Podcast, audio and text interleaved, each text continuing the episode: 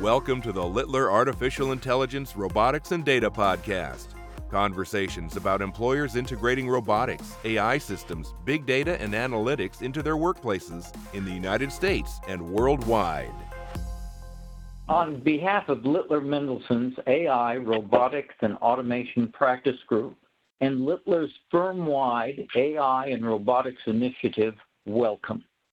I am Gary Mathiason, a senior partner at Littler Mendelson and founder and co chair of our AI, Robotics, and Automation Practice Group.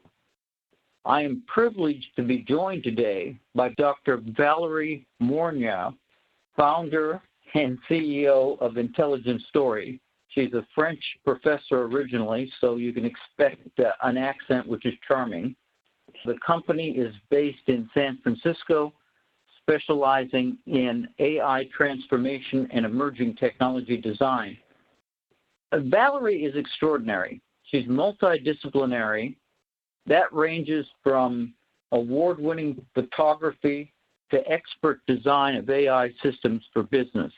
Valerie is an experienced executive, a professor, an AI strategist, an interactive and immersive design leader with 20 years of experience, and has worked in 20 interconnected industry verticals. She received her doctorate from the Sorbonne University, summa cum laude, was certified by MIT and the Sloan School of Management in AI machine learning and business, deep learning, neural networks, natural language processing, computer vision, robotics, and business. She was appointed Innovation Strategy Consultant to the President and Minister of Public Finance and Digital Economy in New Caledonia. After spearheading the digital innovation in the South Pacific, she moved to my town, San Francisco, five years ago, where she serves as the CIO and head of interactive innovation, focusing on healthcare and technology startups. She then founded Intelligent Story to help leaders and organizations drive value from AI and machine learning with ethically aligned strategies and diverse teams. And I think that's going to become very important as we go through this material. For the past several months, Valerie and I have been in consultation with a team of Littler attorneys and have been developing a legal and ethical compliance roadmap for the adoption and organizational deployment of AI powered HR systems and applications. Well, this is a work in progress and far more extensive and detailed than we could ever cover in 20 to 30 minutes five essentials have emerged, which will be highlighted during this podcast. And I think you're going to get a lot of practical takeaways from what we're about to present. To place these five essential enablers in context, the AI driven reengineering of HR is inevitable and brings major benefits to the organization and its workers.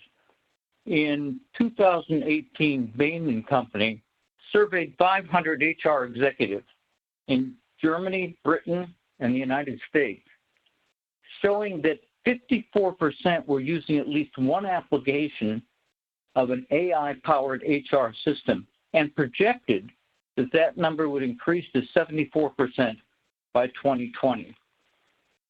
Valerie, what is the first essential strategic step companies need to take to succeed in their AI transformation? Gary, the foundational step is to devise an AI adoption strategy. Companies should implement the core drivers of AI adoption along with the capabilities that support scaling with AI. And in a context like this one, mindset is a pivotal driver of AI adoption, which makes change management, learning and development, and company culture top priorities. It starts with workforce education and a corporate culture entirely redesigned around fostering AI adoption. Most companies adopting AI actually fail to realize its potential value at scale precisely because they do not have an adoption strategy. Only 8% of companies adopting AI truly capture its value at scale, and those who succeed heavily invested initiatives supportive of a strategic adoption of AI, particularly in initiatives like AI education and AI readiness. So Gary, you mentioned earlier that 54% of companies had deployed at least one AI-powered HR system, and this trend should rise up to 74% by 2020. This is consistent with the fact that 69% of HR departments report getting significant value from AI. And this is a very positive signal given the influence of HR over culture and people's development. And I would say that HR is actually ideally positioned to proactively support AI adoption at scale. Finally, HR will also play a defining role in the ethical, diverse, and inclusive implementation of AI throughout the organization. Valerie, that's very consistent with what we see and experience at Littler. Yes, and let me dive now a little bit more into AI executive education and how it enables adoption and scaling with AI. We know that a successful organizational deployment of AI is always the result of a coordinated AI strategy led from the top. And on one hand, the C-suite plays a critical role in the adoption of AI, while on another, 75% of leaders lack the necessary knowledge to elaborate a safe AI strategy and scale with AI. And this is where HR can launch AI executive education programs that will support leaders in gaining mastery over AI capabilities.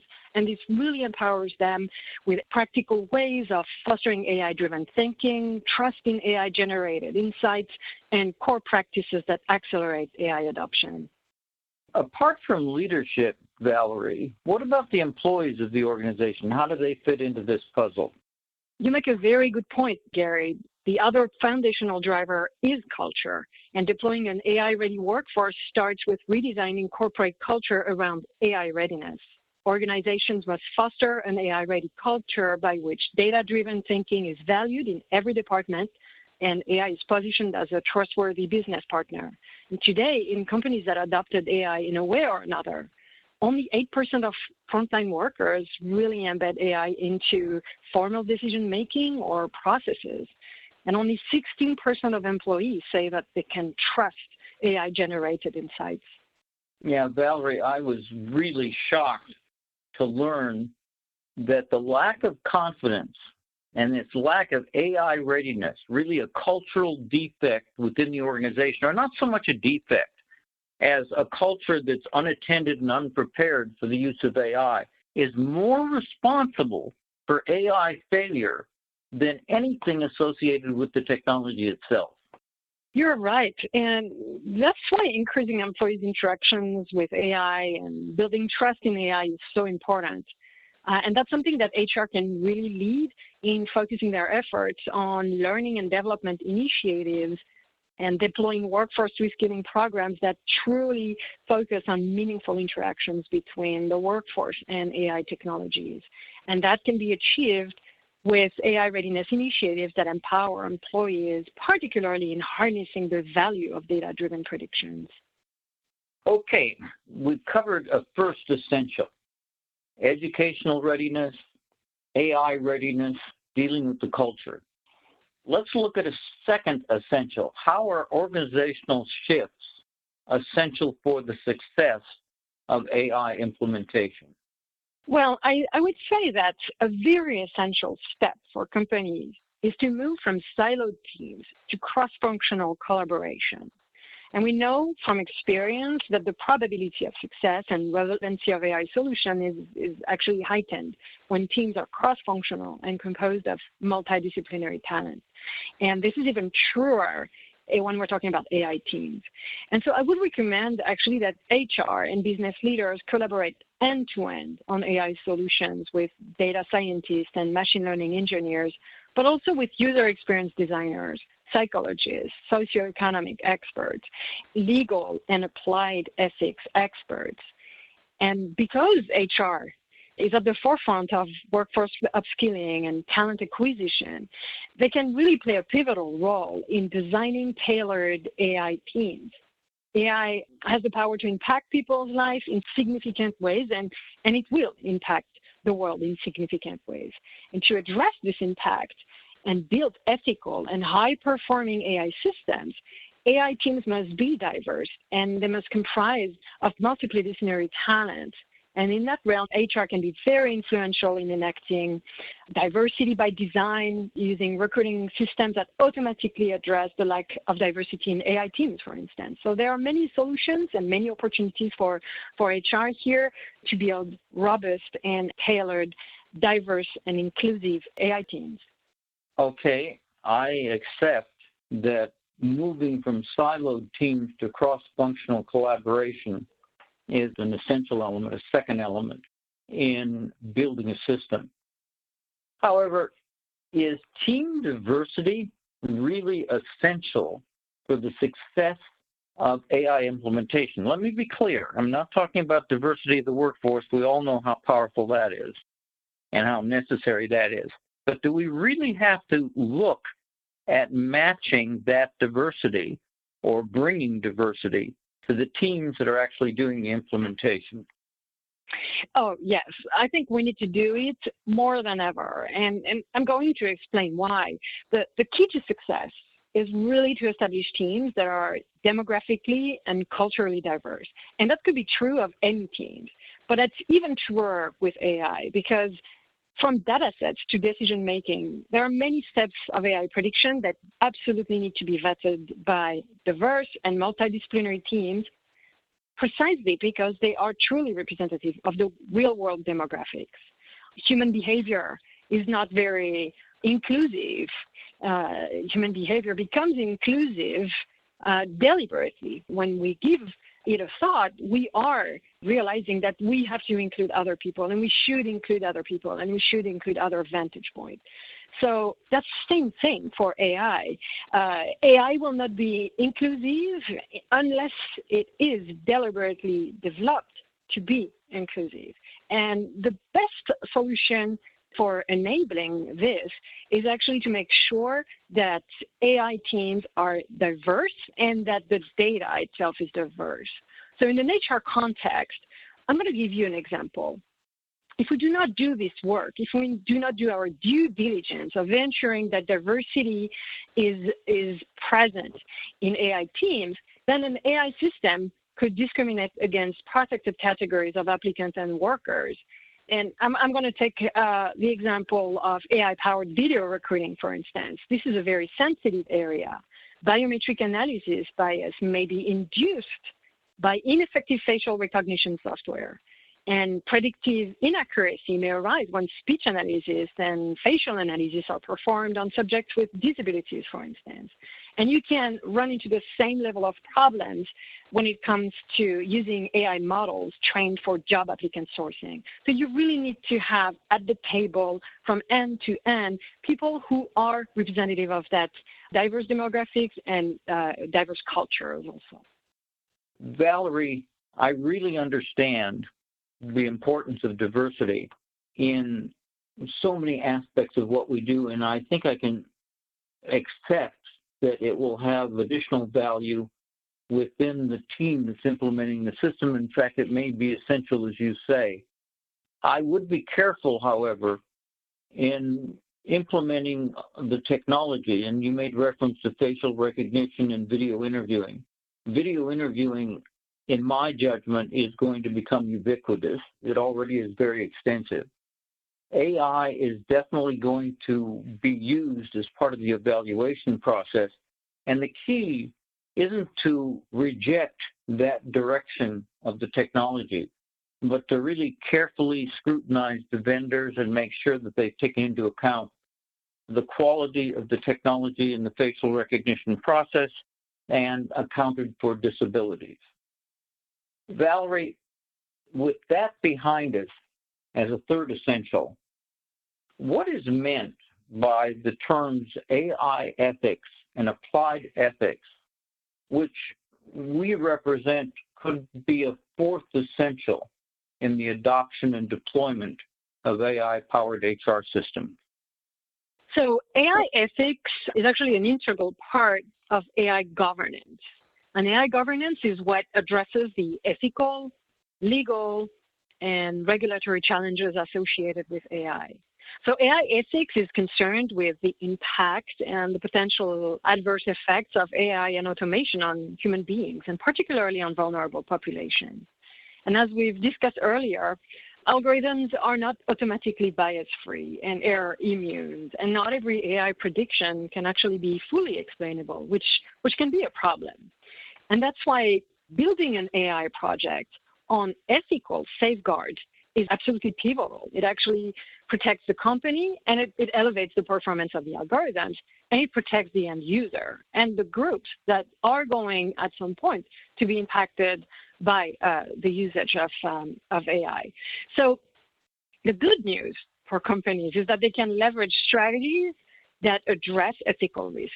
And I can think of several principles we've worked on that are especially relevant when AI-powered HR systems are involved. The first thing I would recommend is to focus on two very important concepts, transparency and explainability.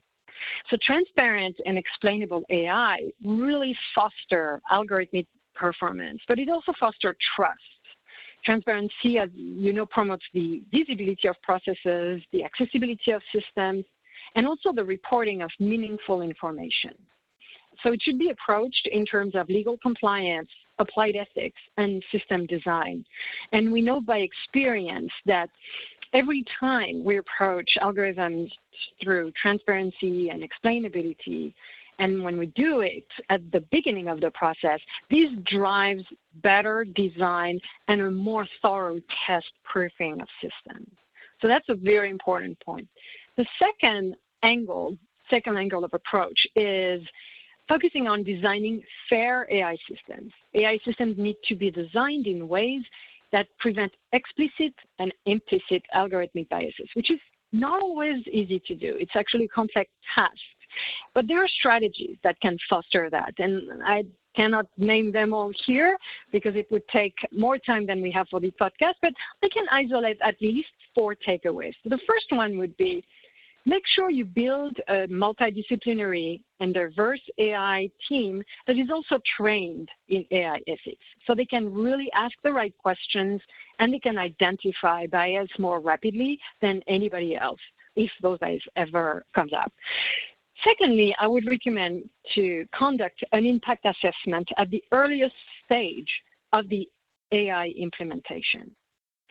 Third, make sure you audit the source, the quality, and the diversity of the data.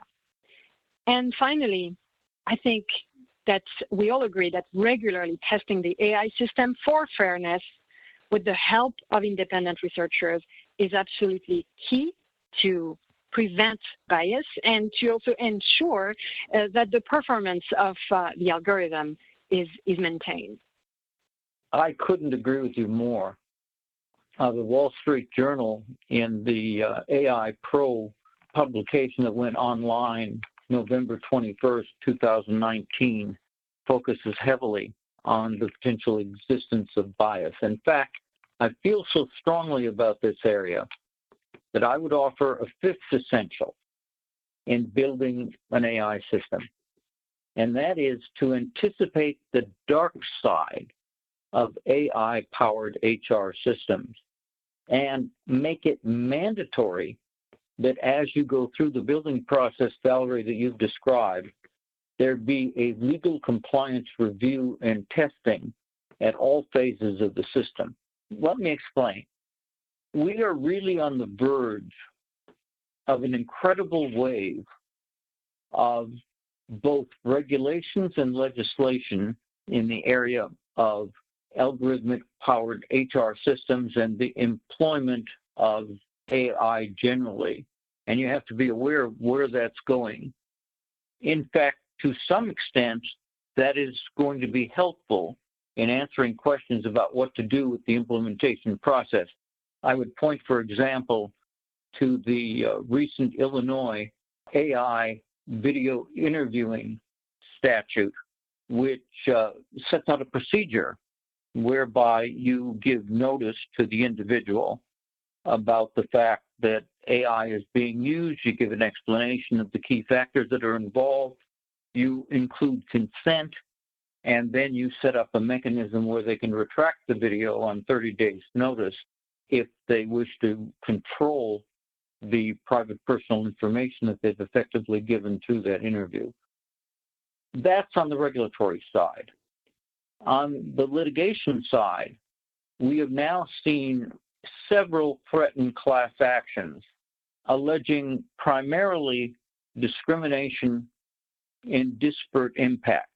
What that means is that the algorithm didn't directly sort out women or men or other categories that are protected age, but effectively, especially in machine learning, where the algorithm is effectively looking on its own to some extent and not as necessarily tightly controlled by the code that uh, is launching it, there's a tendency to pick up characteristics that seem objective on their face but have the potential to be discriminatory. I'll give you two examples. The resumes that have employment gaps in them, if you put that in, as many companies do, as a primary consideration in evaluating the resume, women are 13 times more likely to be excluded under that process. And so it needs to be looked at. Another example, the algorithm reads the successful personnel within your organization and identifies that three zip codes are especially associated with successful performance. It may turn out that those zip codes are in areas of relative affluence, and it automatically excludes a number of diverse candidates that no longer are considered. These are the things that have to be looked at. And for those who say, well, we've heard about these algorithmic class actions, bias class actions, but we haven't seen them, I have an announcement. And that is that we now have several that have been filed.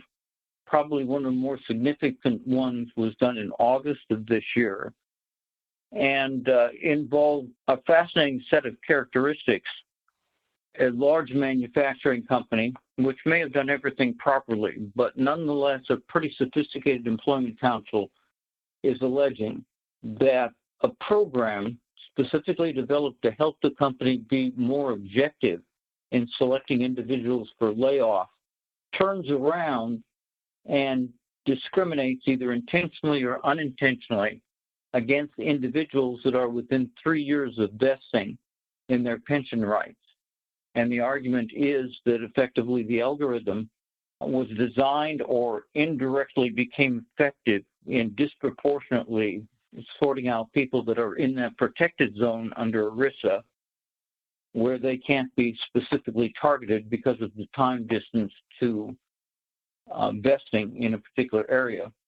There may be no truth in this, but it is a, a classic example of an advanced use of AI in the HR category and the application of a class action and the claim of a form of algorithmic bias based on age. In Michigan, both older and younger are covered, so there's an age issue to be looked at.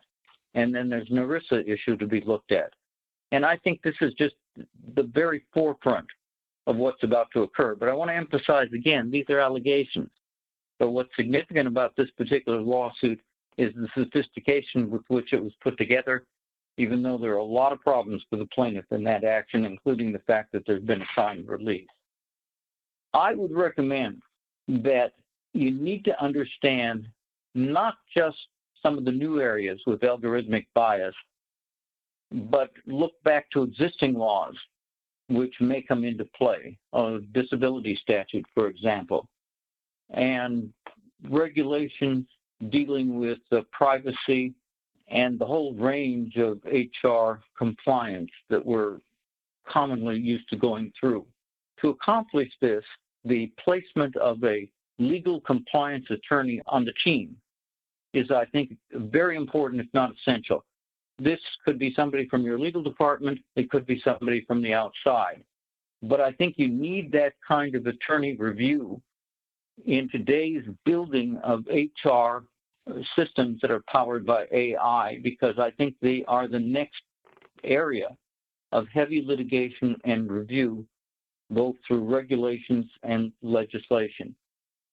Another feature, which uh, Valerie, you made reference to, is that it is really essential to test the results and build a recognition of legal compliance in both the planning of the AI system, the building of it, the implementation of it, and the functioning of it thereafter.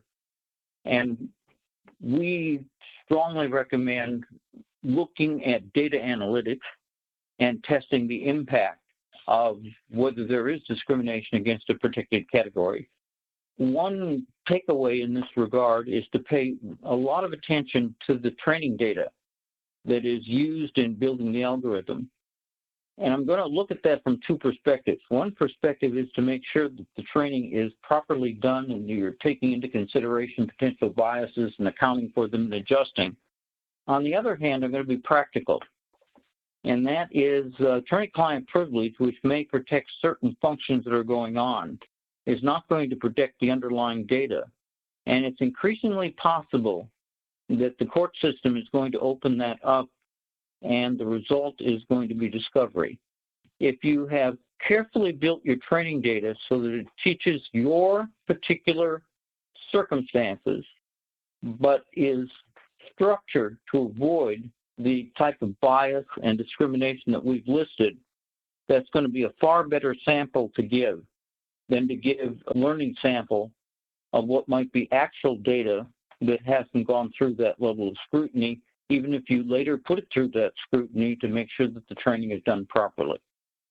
Again, we can't go into all the aspects of what's here. We've tried to give you five essentials. Are there five essentials? No.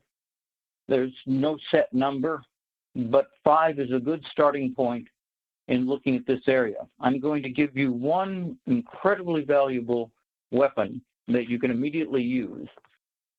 And that is my colleagues, uh, Matt Scherer, Alan King, and Marko Mrkonich, have just published a substantial 57 page article in the South Carolina Law Review, and it's available electronically. It was actually posted on October 30th of 2019.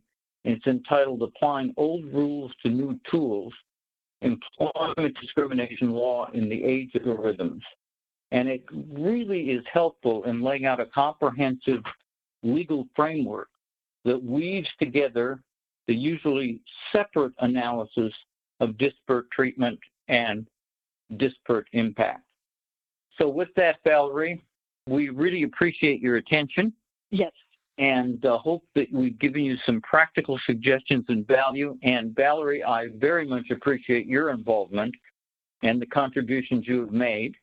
Uh, you may have gotten your training in Europe, but it's extremely relevant today in what we're doing in Silicon Valley and throughout the United States and thereafter the world. Well, thank you very much, Gary. It was really uh, a pleasure to be your guest today. Thank you so much.